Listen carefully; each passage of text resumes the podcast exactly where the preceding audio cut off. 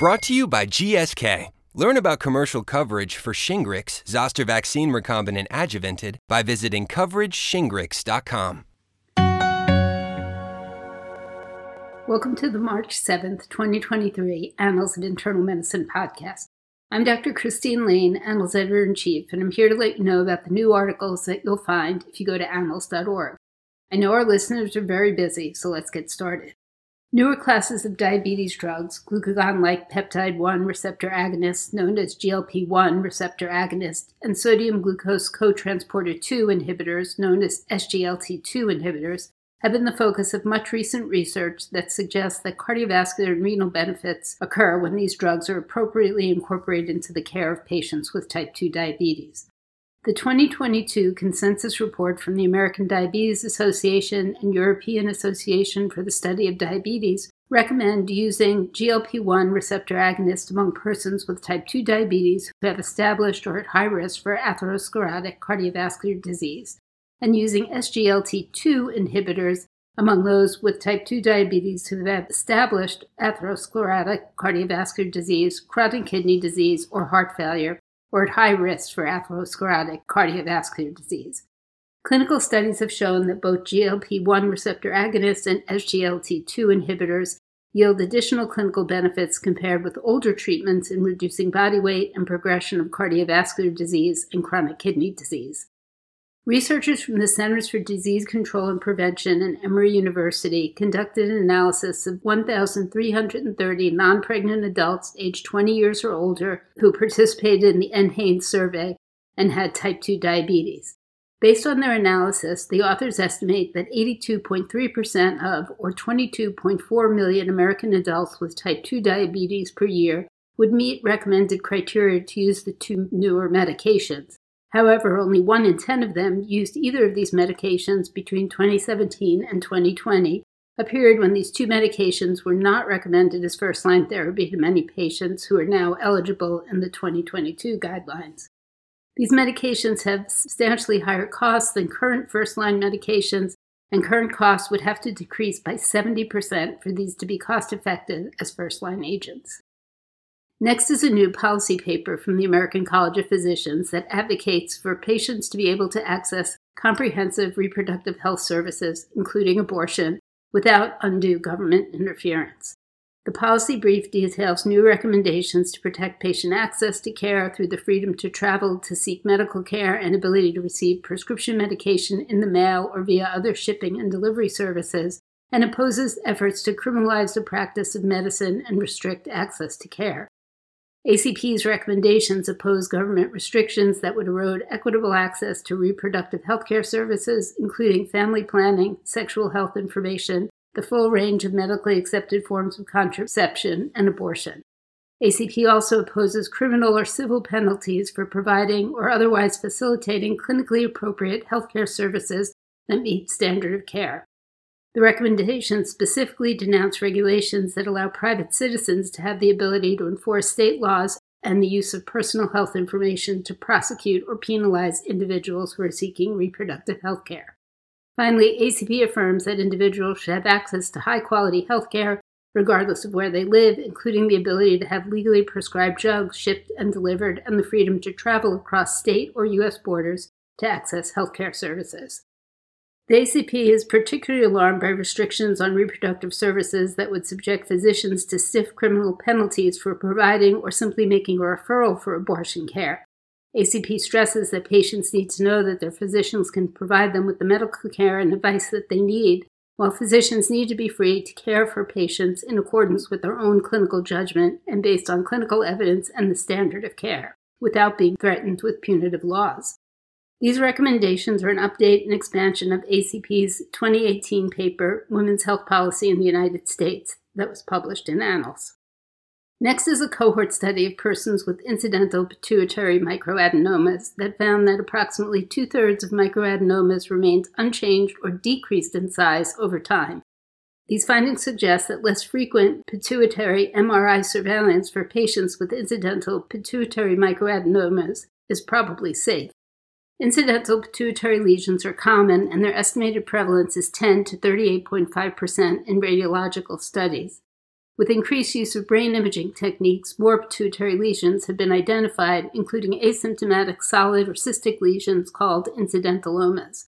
These lesions are categorized as macro versus microadenomas. Most are microadenomas.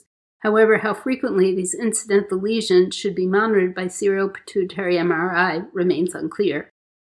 Researchers from Brigham and Women's Hospital and Harvard Medical School conducted a cohort study of 177 persons with pituitary microadenomas who received more than one MRI over time. The authors report that 78 patients experienced no change in the size of the microadenoma over time, 49 experienced an increase in size, 34 experienced a decrease in size, and 16 experienced an increase and then a decrease in size. The authors report that among the 28% of microadenomas that increased in size, the maximal size increase was 6 millimeters. They add that their findings suggest that although a subgroup of patients displayed an increase in tumor size over the study period, the tumor growth rates were slow and the increases in size were very limited. On August 25, 2022, the U.S. White House Office of Science and Technology, known as OSTP, directed all federal agencies to develop or update their policies to ensure that peer reviewed publications resulting from federal funds are freely available on the day of publication in a public repository and that the underlying data also be made freely available. The OSTP action intends to stimulate innovation, restore faith in science, and renew commitment to open science. The authors of a new commentary argue that data sharing has greater potential to spur innovation than the sharing of publications. Appropriate sharing of data is challenging and complex, however. Yet the OSTP announcement provided limited details regarding data sharing. The authors write about the detail they believe is required for adequate and responsible sharing of data from U.S. government funded research. Current endoscopic methods in the control of acute non variceal bleeding carry a small but significant failure rate. The role of over the scope clips as the initial intervention has not been defined. Next is a report of a randomized trial that attempts to define it. Researchers randomized 190 adults with active bleeding or non bleeding visible vessel from a non variceal cause on upper gastrointestinal endoscopy to over the scope clips or standard hemostatic treatment. The primary outcome was control of bleeding within 30 days. Compared to the standard treatment, the over the scope clip group had better 30 day control of bleeding and less failure to control bleeding at first endoscopy.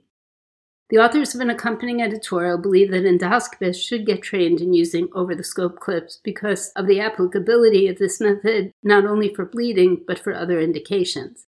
However, they say that while over the scope clips are indicated in patients having failed an initial standard endoscopic hemostatic procedure for non variceal upper GI bleeding due to continued or recurrent hemorrhage, they remain uncertain about its routine use as the primary modality. They think that such an approach should be considered for lesions at high risk of failure with standard treatments, such as in patients bleeding from ulcers exceeding 2 centimeters in size or located high in the gastric lesser curvature or posterior duodenal bulb. Non tuberculous mycobacteria, such as Mycobacterium abscessus, are water avid pathogens associated with nosocomial infections. The next article is a description of the medical detective work that identified the source of a cluster of Mycobacterium abscessus infections in four cardiac surgery patients at Brigham and Women's Hospital in Boston, Massachusetts. The author sought commonalities between cases, cultured potential sources, and sequenced patient and environmental specimens to identify the potential source of the infections. Patients were admitted during different time periods to different rooms, but to the same hospital floor. There were no common operating rooms, ventilators, heater cooler devices, or dialysis machines. Environmental cultures were notable for heavy mycobacterial growth in ice and water machines on the cluster unit, but little or no growth from ice and water machines in the hospital's two other inpatient towers, nor from the shower and sink faucet water in any of the hospital's three inpatient towers. Whole genome sequencing confirmed the presence of a genetically identical element in ice and water machines and patient specimens. Investigation of the plumbing system revealed a commercial water purifier with charcoal filters and an ultraviolet irradiation unit leading to the ice and water machines in the cluster tower, but not in the hospital's other inpatient towers. Chlorine levels in municipal source water were normal but undetectable downstream from the purification unit.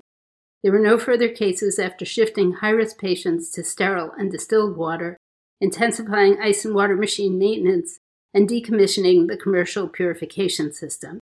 This experience demonstrates how well intentioned efforts to modify water management systems may inadvertently increase infection risk. National guidelines vary in how to consider health status to determine candidates for lung cancer screening.